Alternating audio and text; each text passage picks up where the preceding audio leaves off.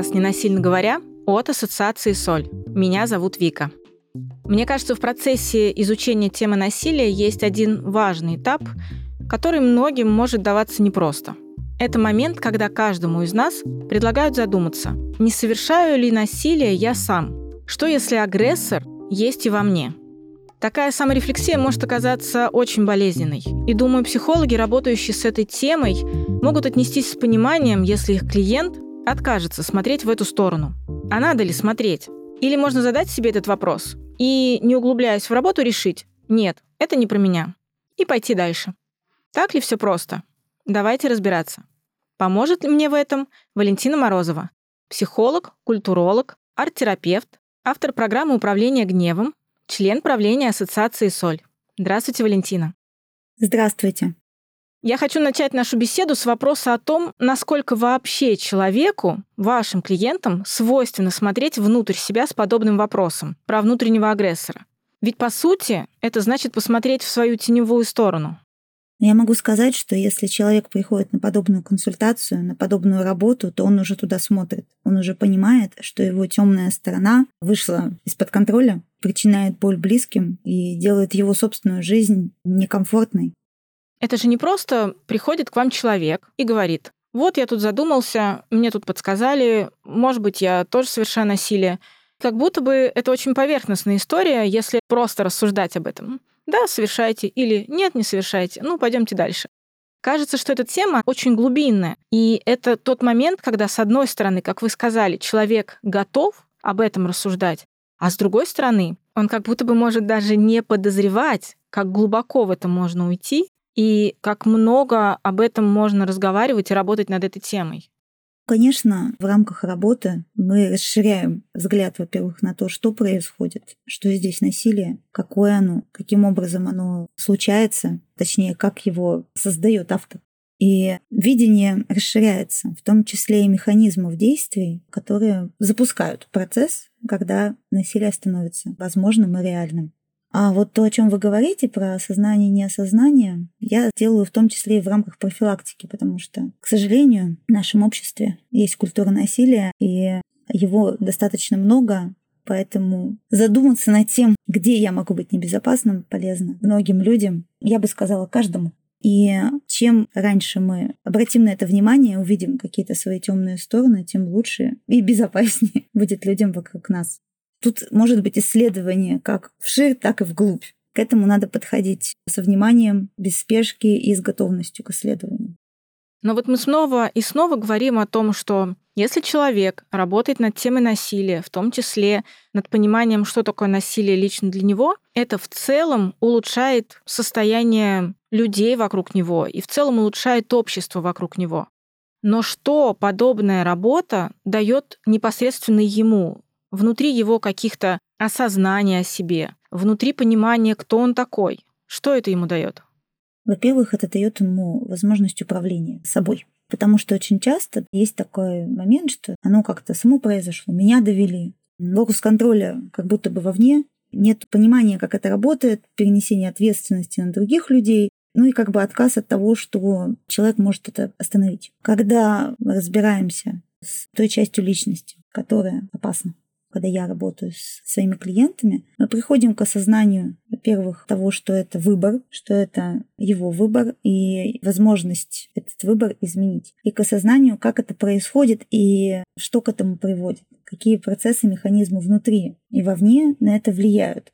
Действительно, окружающим становится легче, потому что насилие прекращается. Но как тут упускать из виду, собственно, самого автора? его сознание себя, его способы взаимодействия с окружающим миром обогащаются, появляются другие варианты, появляются возможности действовать иначе и строить отношения иначе, улучшить свою жизнь. А как быть в таких ситуациях, когда, с одной стороны, ваш клиент однажды понимает свою готовность, что надо посмотреть внутрь себя и с этим совсем разобраться. Однако общество наше меняется крайне медленно, и вокруг он продолжает видеть людей, которые ведут себя так, как он больше не хочет себя вести. Культура насилия в нашем обществе присутствует, это не стоит отрицать. И проявление насилия, с которым может столкнуться человек, настолько разнообразно, что просто выходишь в город, и вокруг тебя может всякое разное произойти. Как будто бы в какой-то момент у человека может возникнуть ощущение нестыковки, что вот я решил для себя, что я хочу с этим работать. А мир не меняется. Он по-прежнему может обижать как меня, так и моих близких. А мне, получается, в ситуациях, когда что-то происходит, нужно делать выбор. Я согласен делать этот выбор. Но вокруг люди не делают выбор и совершают выбор в пользу насилия. А мне, поскольку я над этой темой работаю, приходится себя ограничивать в своих действиях, сдерживать. И многие понимают, проще бац кулаком, и разговор закончен. Какой-то болезненный выбор как будто приходится совершать. Мы много раз говорили, что насилие часто совершать проще, чем не совершать. А тут еще человек делает выбор его не совершать, а все вокруг этот выбор не делает. Это не может послужить большой проблемой на пути работы с этой темой. Я бы сказала, здесь опять внешний локус контроля. Все, так делают все, а почему я так не буду делать? С этой точки зрения, во-первых, не все. Давайте все-таки будем честными, не все. Да, культура насилия существует, но есть множество людей, которые от насилия отказываются. Опять же, эти выборы были всегда. И в данном случае все-таки мы говорим о близких отношениях, о том, что в близком кругу происходит. Да, этика ненасильственная коммуникация накладывает определенные ограничения. Она меняет оптику человека. Мы более внимательно становимся вообще к процессу. И мы начинаем видеть насилие больше, я бы сказала. То, что мы начинаем разбираться, понимать, чувствовать. Это меняет качество общения. Возможно, да. После такой оптики общение с кем-то будет уже тяжелее. Просто потому, что больше видишь этих насильственных моментов. И действительно, когда мы погружаемся, мы изучаем насилие с разных сторон. В первую очередь про свое авторство и ответственность, но и в том числе видим его вокруг. На мой взгляд, это не сколько ограничивает, сколько обогащает. Но да, это может поменять отношения клиента с окружением по его выбору возможно воздействовать в том числе на то, что это окружение где-то и поменяется что-то станет неприемлемым или с чем-то станет тяжело совладать. И, допустим, если раньше это решалось какими-то насильственными действиями, то теперь это будет решаться, например, дистанцированием, где взаимодействие просто не происходит. Трудно ли сделать выбор? У каждого выбора есть своя цена, наверное, можно так сказать. Но здесь каждый решает сам. В ситуации, когда уже автор насилия сам доходит до того, что хотел бы изменить свое поведение, он явно видит, что его выбор применять насилие приносит ему больше бед, чем радостей. Поэтому здесь выбор уже решается. А в ситуациях, где человек еще это не осознает, колеблется, думает, здесь опять же мы не можем выбрать за него, можем предложить, обсудить это.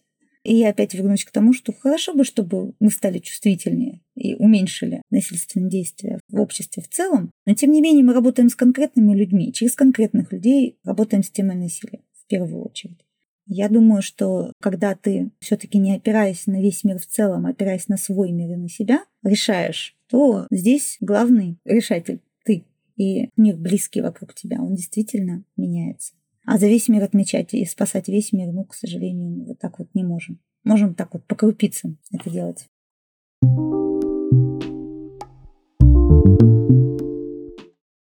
Если человек работает с этой темой, если он работает над тем, чтобы изменить себя, свое отношение к насилию и свое поведение, да, надо быть готовым к тому, что изменится окружение, что, возможно, какие-то люди уйдут. Что-то станет гораздо лучше, чем было до. А с кем-то придется проститься в своем окружении просто потому, что вы по-разному будете смотреть на мир вокруг и на поведение каждого. Как клиенту в такой ситуации помочь себе без страха идти в эту тему, без опасения о том, что жизнь изменится? Или, когда работа начинается, вы как специалист не предупреждаете его о том, что в общем, мы с вами ступили на тропу работы над важной темой, впереди вас ждут глобальные изменения. Вы такого не говорите, вы просто в процессе с пониманием относитесь к тому, что изменения эти происходят. Дело в том, что изменения происходят по выбору человека, то есть он не является здесь объектом, когда вот мы воздействуем на него какими-то пасами, и он вот взял, поменялся, все у него изменилось. Это не так. То есть это исключительно субъект-субъектные отношения. Поэтому все перемены, которые происходят, происходят по выбору самого клиента. Здесь нельзя это как-то отрицать или от этого отходить. Да, мы можем говорить об этих изменениях. Но вы же как специалист знаете, что, скорее всего, они произойдут. Если обращается один из пары, у которых есть насилие в отношениях, и есть представление, что это поможет сохранить семью, Здесь мы предупреждаем, что совсем не обязательно. Это поможет сохранить семью. Возможно, семья распадется, потому что после насилия не всегда все могут потом вместе жить. И к этому придут они сами. Например, об этом мы можем сказать, что наша работа не посвящена тому, чтобы сохранить семью автора насилия и пострадавшей стороны. Это может произойти, если будут приняты какие-то решения, но может произойти и обратное. По поводу смены окружения, опять же, человек может поменять его, а может его не поменять, и как-то с ним там взаимодействовать иначе. Там можно, опять же, предупредить о каких-то изменениях, но это может быть, это может и не быть, все индивидуально. Поэтому говорить здесь, что вот вы на пороге больших перемен, тоже, мне кажется, не совсем правильно. До этих больших перемен еще надо дойти и их хотеть. То есть ставится цель изменить свое поведение насильственно. А вот как изменить? Здесь получается, что меняется ведь не только физические действия клиента. Мы также работаем с ментальным уровнем, с ценностным уровнем, с эмоциональным уровнем, с семейными историями. Тут подключается весь контекст того, с чем работаем. Поэтому там может выплыть разное. Соответственно, в зависимости от того, насколько все глубоко, насколько это основополагающе, будут и перемены, будут и действия, будут и длительность этой работы. Потому что бывает эксплозивное и имплозивное насилие. Когда в состоянии эффекта человек разово это сделал, испугался и пошел на консультацию. Или когда он это делает методически, систематически, имеет взгляд, зачем это нужно. Ну вот в какой-то момент все-таки это повело не к тому, что ожидалось. И здесь разные будут способы работы, обсуждений и глубина погружения. Вообще, когда вы идете на терапию к психологу, обычно какие-то перемены вы хотите, и они происходят. Не только в работе с консультантами по насилию. Вы упомянули тот момент, что происходит погружение в тему. А может ли клиент выбрать на каком-то этапе не погружаться дальше? Сказать, нет, знаете, слушайте, я понял, это настолько для меня чувствительная тема, что я хотел над этим поработать, но вот зашли, и я понимаю, что я не готов дальше. В работе психологов никакого насилия быть не может, в том числе и с заставлением погружаться. Некоторые темы очень сложные, триггерные. Они связаны также с опытом насилия в качестве пострадавшего. И касаться их надо аккуратно. Иногда нужно делать паузу и говорить, обсуждать, работать над тем, к чему клиент готов.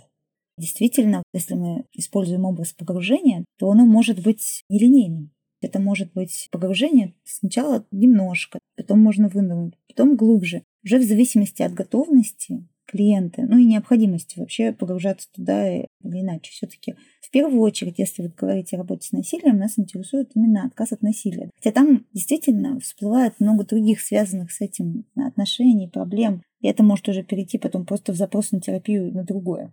Здесь нет какого-то такого момента, чтобы психолог заставлял своего клиента, если он не готов, как-то его травмировал. Нет такой цели работа с темой насилия, своего личного насилия, не самая приятная.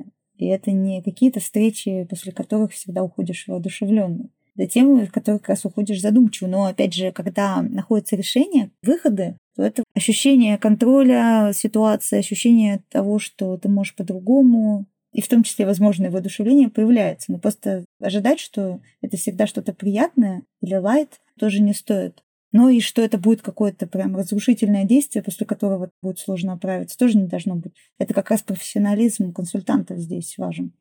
А схема работы как-то меняется, если в процессе рассуждений о том, не агрессор ли я, обнаруживается, что человек совершает насилие, потому что когда-то он был пострадавшим от насилия. И сейчас у него появилось определенное стереотипное поведение, которое обусловлено даже не тем, что происходит сейчас, а тем, что тянется из прошлого. И возникает аргумент, что я, по сути, не совершаю насилие, я защищаюсь, чтобы не стать пострадавшим, как в прошлый раз. Как будто бы происходит подмена, что вы уже рассуждаете с человеком не как с автором насилия, а как с пострадавшим когда-то, который сейчас автор насилия, что был покалечен ранее. Работа с пострадавшей от насилия частью клиента также может быть частью работы в отказе от насилия. То есть это как раз уже погружение в контекст.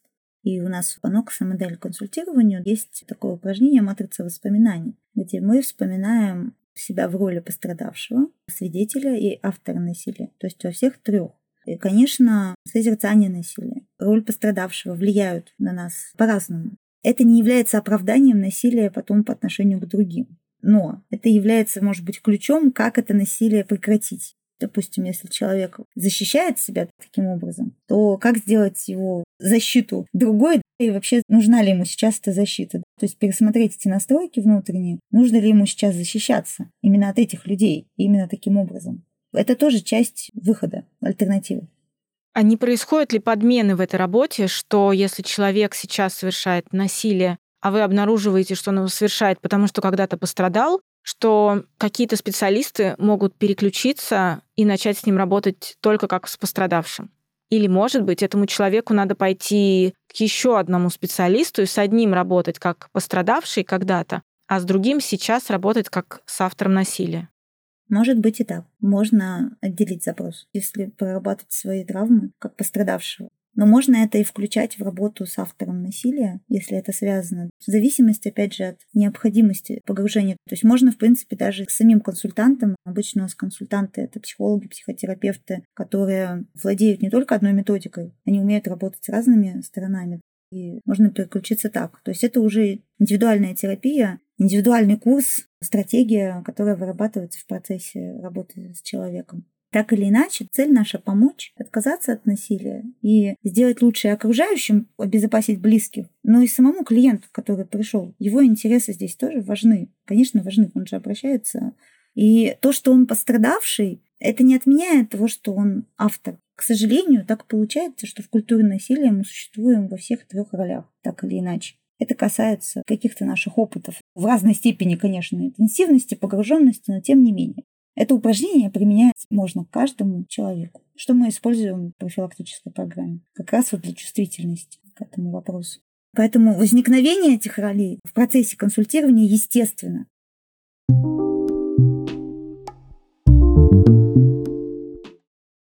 В начале выпуска я упомянула тот момент, что специалист может предложить своему клиенту задуматься над вопросом, есть ли агрессор внутри меня. И, в принципе, человек может быть не готов рассуждать на эту тему и смотреть на себя и на свою жизнь через призму «я» и насилие несовместимы. В моей жизни нет насилия, и как будто бы человек отделяет, в принципе, тему насилия от самого себя. Как быть в этих ситуациях? когда у человека отрицание не то, что заходить глубже, у него отрицание в принципе примерить на себя эту тему и порассуждать о ней. В последних выпусках мы много говорим о том, что каждому человеку стоит задуматься о том, не совершаю ли я насилие сам по отношению к другим. Вплоть до того, что даже в одном из выпусков мы предложили обратить внимание, что если мы не совершаем насилие по отношению к людям, мы можем совершать насилие по отношению к животным. И когда специалист предлагает человеку посмотреть в это, человек говорит, нет, что вы, я и насилие, да я вообще белый единорог, розовый одуванчик, и тема насилия никак со мной не связана. Я всех люблю, всех обожаю, веду себя хорошо. В общем, идет такой блок отрицания вообще заходить в эту тему. Я бы сказала такой вопрос. Не опасен ли я для окружающих? Насколько я безопасен? Вообще тема опасности и безопасности такая тоже в обществе. То есть опасным быть — это круто, может казаться. Это опять же по культуре насилия. Но если мы говорим о близких отношениях, о зависящих от нас, в том числе животных, то здесь быть опасным вроде как не камильфо, вроде как неправильно, потому что близкие отношения не предполагают, что близкие друг для друга опасны. И если это так, и мне важно быть опасным для своих близких, чтобы они боялись меня, то что такое в моих близких отношениях происходит? Вот здесь вот как раз звоночек, вот здесь как раз можно посмотреть на окружение если я начальник, и у меня есть подчиненные, зависящие от меня, насколько я для них опасен? Насколько в моем рабочем коллективе важна эта часть быть опасным или безопасным? И как это влияет на рабочие отношения? Поскольку мы работаем с близкими отношениями, я бы все-таки больше к ним, и там все как-то более понятно. Потому что на работе там много чего, не по-другому не понимают и так далее. Я бы, конечно, по своим представлениям расширила этот вопрос для всех отношений, потому что отношения без насилия, по моему глубокому убеждению, и педагогическим практикам, и по различным культурологическим, это то, что приводит к расцветанию, к созиданию, к доверию.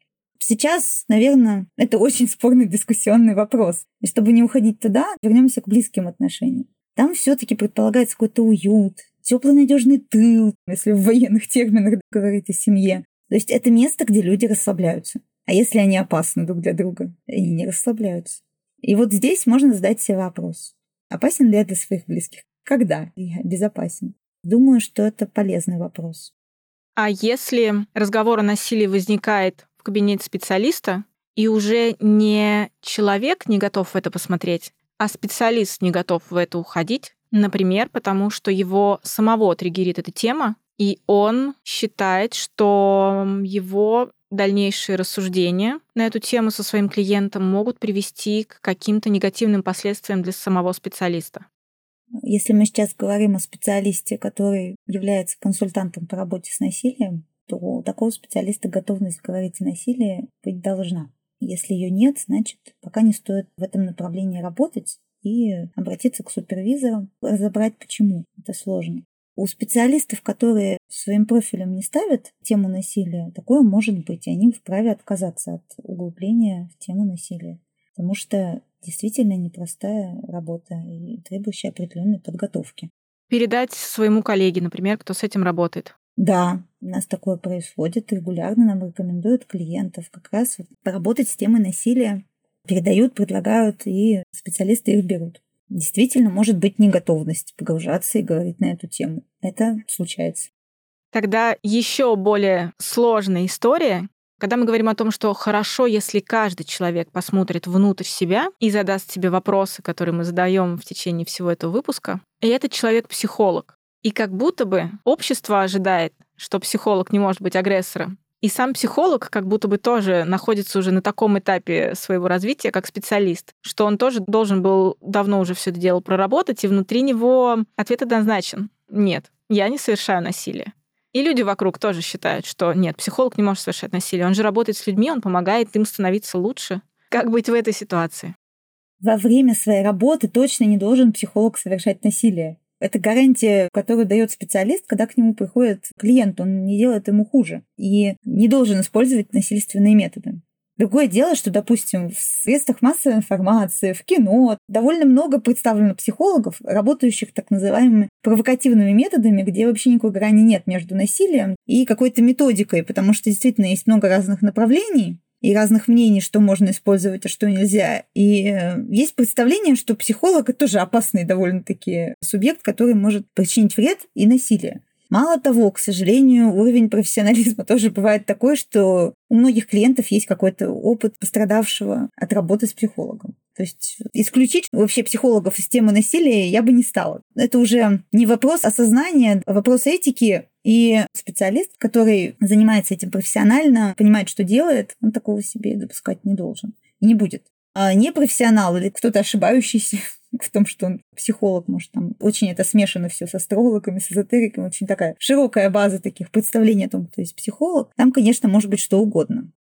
Специалистам также важно проработать в себе своего внутреннего агрессора, особенно тем, кто работает с агрессорами сам, кто работает с авторами насилия. Это, мне кажется, важная и необходимая часть подготовки профессиональной. Потому что если ты не прорабатываешь своего агрессора, ты не прорабатываешь свое насилие, ты его не видишь, ты можешь его тогда как-то применить неосознанно как-то или в процессе консультации это может как-то триггернуть какая-то история. И здесь это уже про качество твоей работы. Всем специалистам это важно. И я, допустим, провожу для специалистов такие тренинги, мастер-классы, и они с интересом тоже прорабатывают себе и агрессоров, и истории. Потому что если ты будешь работать с другими людьми, то у тебя в этой области должно быть какая-то опора, какой-то стержень, какое-то знание. Иначе может произойти разные процессы, в том числе разрушительные не только для клиента, но и для самого специалиста.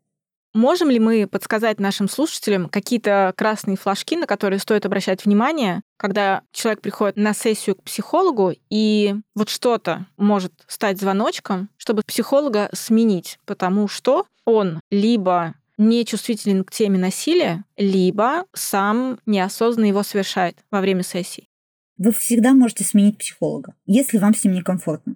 Если вам некомфортно, вы во время консультации можете об этом сказать психологу, обсудить с ним это. Это нормально. Нормально сменить психолога, даже если он суперпрофессионал, но вам тяжело, у вас что-то не совпадает. Потому что психологи не универсальны для всех. У каждого из нас есть те, с кем нам легче работать и с кем сложнее. И вы имеете полное право на то, чтобы выбрать такого специалиста, с которым вам удобнее работать. И сейчас выбор велик. Поэтому я бы не стала здесь превращать клиентов в каких-то суперанализаторов, цензоров, которые могут определить вот так со стула, что человек работает непрофессионально. Опирайтесь на свое внутреннее ощущение изначально. Даже если это хороший специалист, но он вам не подходит, вы можете его поменять. А то, как работает специалист профессионально непрофессионально, разбирается уже на комиссиях, разбирается в ассоциациях, на супервизиях.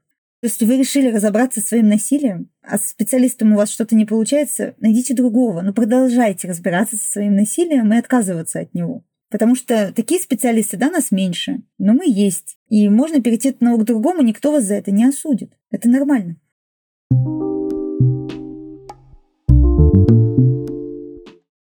Мы сегодня уже упомянули тот момент, что, разбираясь с насилием и, в принципе, изучая эту тему, человек становится более чувствителен к тому, чтобы его заметить.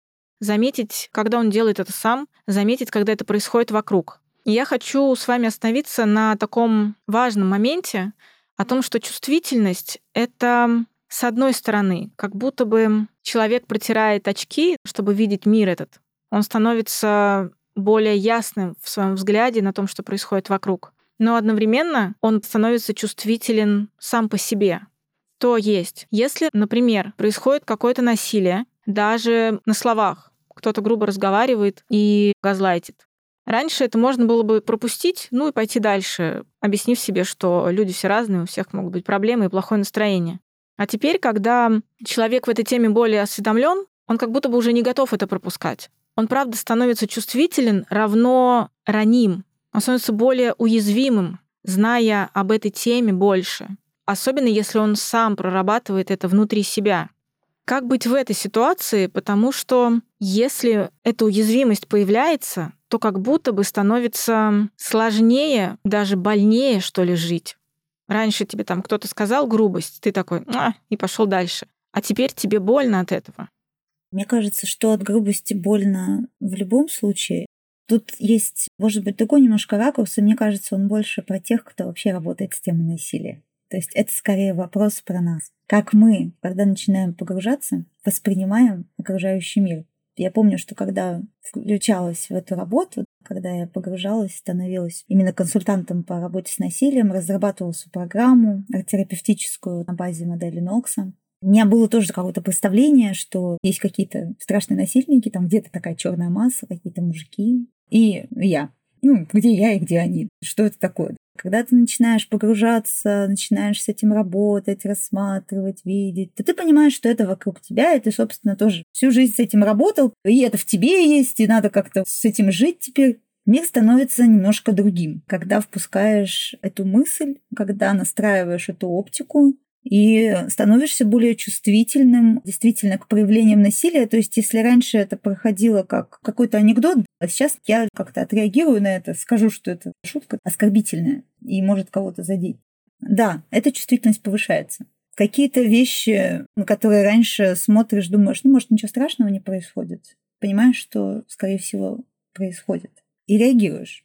Но с другой стороны, это видение помогает фильтровать свое окружение, помогает насыщать свою жизнь тем, что действительно более приятно и полезно, и отсекать то, что разрушает, потому что насилие разрушает. Обидные шутки разрушают. Обидные действия, газлайтинг, психологическое насилие разрушает. Если ты понимаешь, что это, ты можешь вовремя отойти, а не ввязнуть в это с головой и потом только начать разбираться. Изучение этого вопроса делает тебя более прозорливым, более внимательным к тому, что происходит.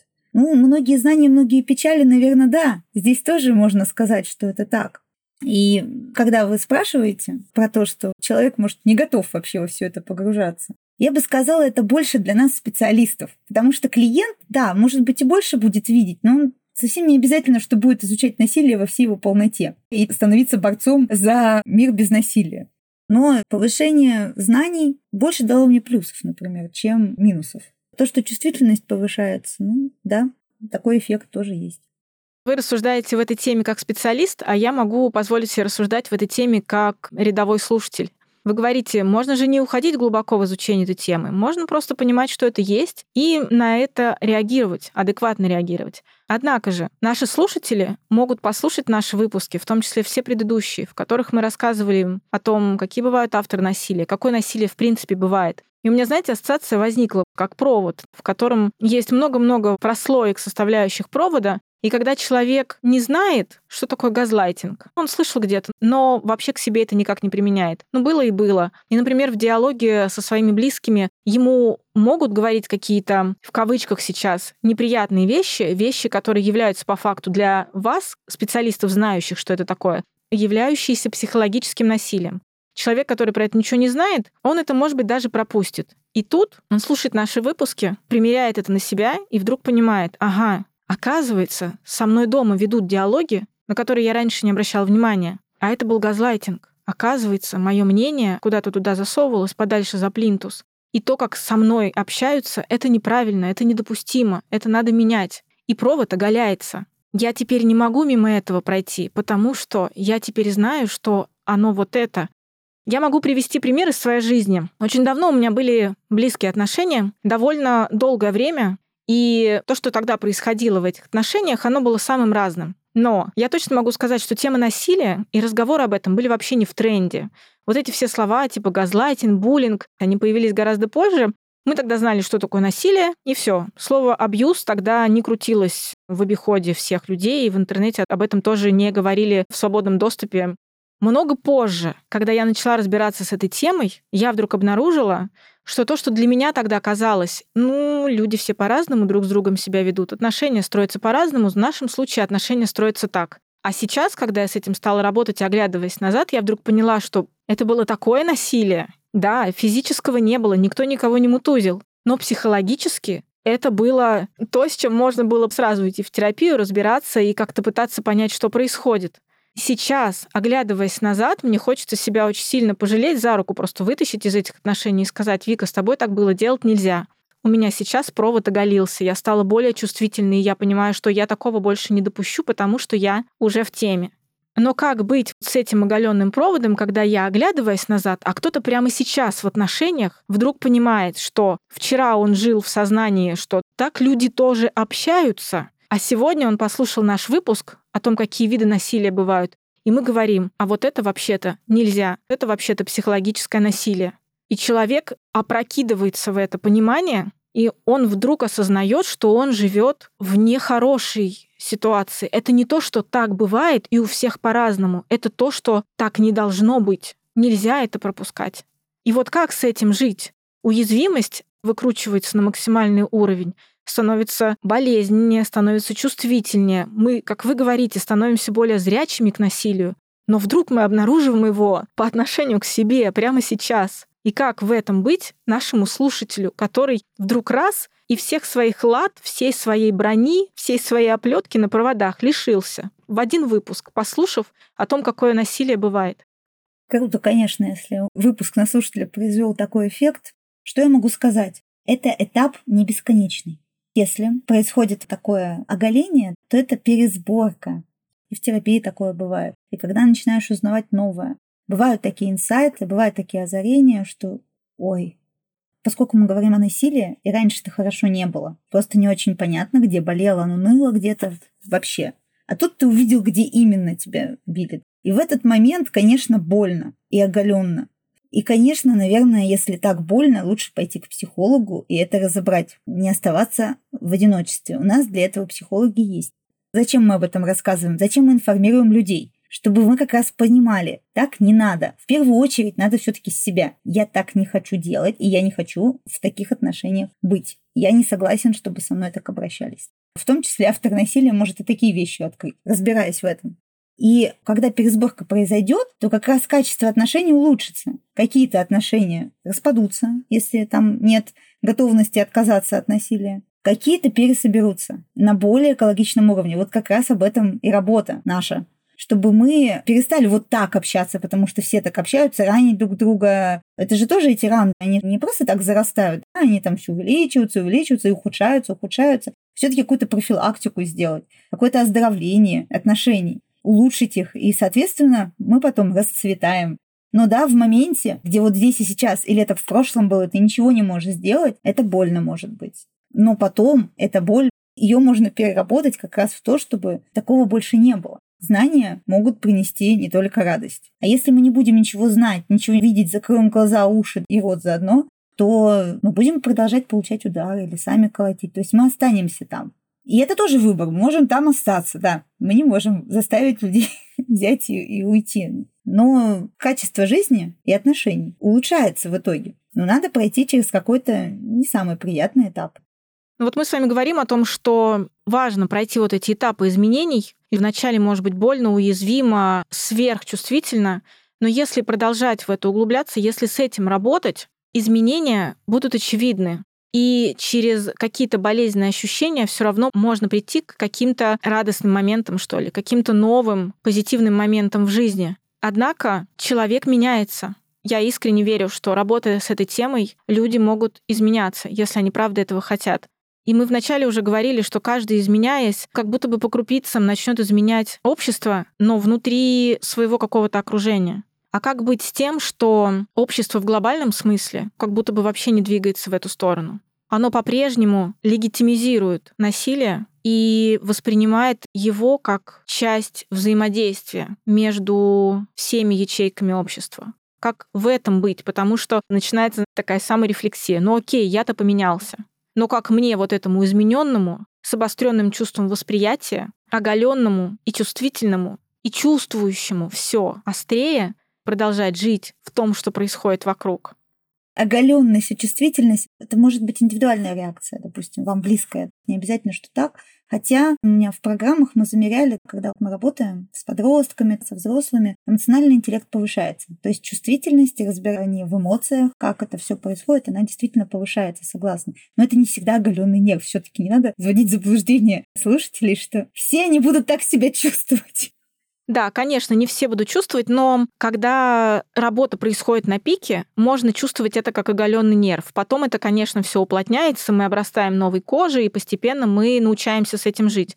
Но, наверное, когда совсем острая работа болевая происходит, там это все будет прям сверхчувствительно. Мы с активистами проводили недавно мастер-класс, и мы с ними разбирались с темой насилия и с агрессорами. Я провожу такие для специалистов мастер-классы и провожу их и для родителей, для учеников, для студентов. И вот сначала мы разбирались с чувствительной темой. Мы погружались в эту неприятную тему насилия, вспоминали, а где мы там. И это очень непросто. Это очень задевающий момент. Это воспоминание каких-то историй, когда насилие было по отношению ко мне, когда я видел насилие, ничего не мог с этим сделать, когда я сам насилие творил. Кому чего чувствительнее. На самом деле тут не сказать, что обязательно задевает больше всего роль пострадавшего. Далеко не всегда. Это тоже очень индивидуальное восприятие. Это была такая непростая встреча. Мы разряжались, обсуждали, говорили о том, кому это важно потом поработать. А потом мы разбирались уже со своим агрессором и с тем, как мы можем им управлять. Как мы с этой частью своей личности, которая небезопасная, она в нас в каждом есть, можем что-то сделать. И когда есть с ним контакт, когда ты понимаешь, кто это, откуда, разбираешься через методики различные, получается, что ты понимаешь, кто это такой и как им управлять в себе. И это очень воодушевляет. И это дает как раз вот это ощущение контроля, ощущение понимания и ощущение радостного хорошего настроения или просто узнавания, понимания, принятия когда пересборка происходит, сначала мы погружаемся туда, куда не хотим. Люди далеко не все хотят вообще в сторону насилия смотреть. Они его забывают. Они не помнят, что с ними делали или когда они сами делали. То есть и сами авторы насилия забывают. Им очень тяжело вспоминать подробности бывает. Они часто не смакуют их, наоборот. Не помнят, потому что там они сами по своему осознанию плохие. И не помнят, когда это происходило с кем-то другим или когда ты сам пострадавший. Это все тяжелые воспоминания, которые наше подсознание блокирует. Но если они остаются внутри, ничего с ними не происходит, они вот и болят. Если прорабатываем, они уже так не болят. У них уже есть какие-то целительные способы выхода. И вот когда это вышло, и когда мы нашли способы, как этим управлять, что с этим делать, как это отреагировать, нам становится легче. Вот этот путь. Это не то, что вот мы сейчас усложним вам жизнь, расскажем вам про насилие, погрузим и живите теперь с этим в этом несовершенном мире. Есть, конечно, и такая философская позиция, Но все-таки я бы хотела сказать, что лично в своей истории, все-таки мы живем в первую очередь в своем личном мире, в своем пространстве. Там мы можем управлять процессами, своими эмоциями, своими действиями, своим состоянием, своим отношением к происходящему. И вот здесь как раз можно что-то сделать, и можно улучшить свою жизнь и настроить ее. Окружающий мир менять сложно. Он очень инерционен, в нем очень много процессов. А сейчас, когда мы сидим в информационных сетях, ну, постоянно подключаемся к этим глобальным проблемам. Хочется вспомнить мультик про ухо и лисенка. Там был такой человечек с большими ушами, который слушал, что у звезд происходит в небе. А к нему приходил лисенок. Он не слышал, что со звездами происходит, но он слышал, что происходит тут рядышком. Птенчик упал или еще что-то. То есть он жил здесь и сейчас, в лесной жизни, а ух жил в космосе. Мне кажется, он хороший пример того, что мы сейчас через соцсети, а у нас сейчас изменилась жизнь, очень подключаемся к глобальным процессам. И там мы действительно песчинки. Мы можем к ним как-то относиться, но мы не можем их изменить глобально. Но мы можем в своем мире, в своем окружении, в своем личном пространстве отказаться от насилия и изменить его. Это наш вклад в общий мировой процесс. И это может быть каким-то утешением, когда ты думаешь, ну вот весь мир, ну он не весь, опять же, я не согласна, он не весь, не будем обобщать. Мир всегда говорил о добре и зле, всегда говорил о насилии и ненасилии. Сейчас пересматривается представление о том, что есть такое насилие. У Фингера есть «Почему насилие меньше стало». Мы действительно стали чувствительнее. Все человечество стало в массе своей чувствительнее к тому, что есть насилие, как мы причиняем друг другу боль. Движение есть, но медленное. Но в нашем конкретном мире мы можем двигаться быстрее. Хотя там тоже нужно время. Не надо ждать от себя мгновенных изменений. Я бы вообще не ждала, что от одного выпуска у человека там все очки разбились, он все увидел. Но действительно по капле, капля-капля, потом уже и сосуд наполнился. Я поэтому думаю, что если все-таки вернуться к локусу и фокусу на себя и начинать с себя, то там изменения будут заметнее. И они будут под вашим контролем. И это куда продуктивнее и эффективнее, чем ждать, что мир сейчас поменяется, ну и я тогда уж. Ладно. Спасибо, что слушаете наш подкаст. Если вам понравился выпуск, поделитесь им с друзьями, а также не забывайте, что у Ассоциации «Соль» есть страница ВКонтакте и канал в Телеграм. Там регулярно выкладываются новости и различные интересные материалы. Подписывайтесь и ставьте оценки подкасту на той площадке, где вы нас слушаете.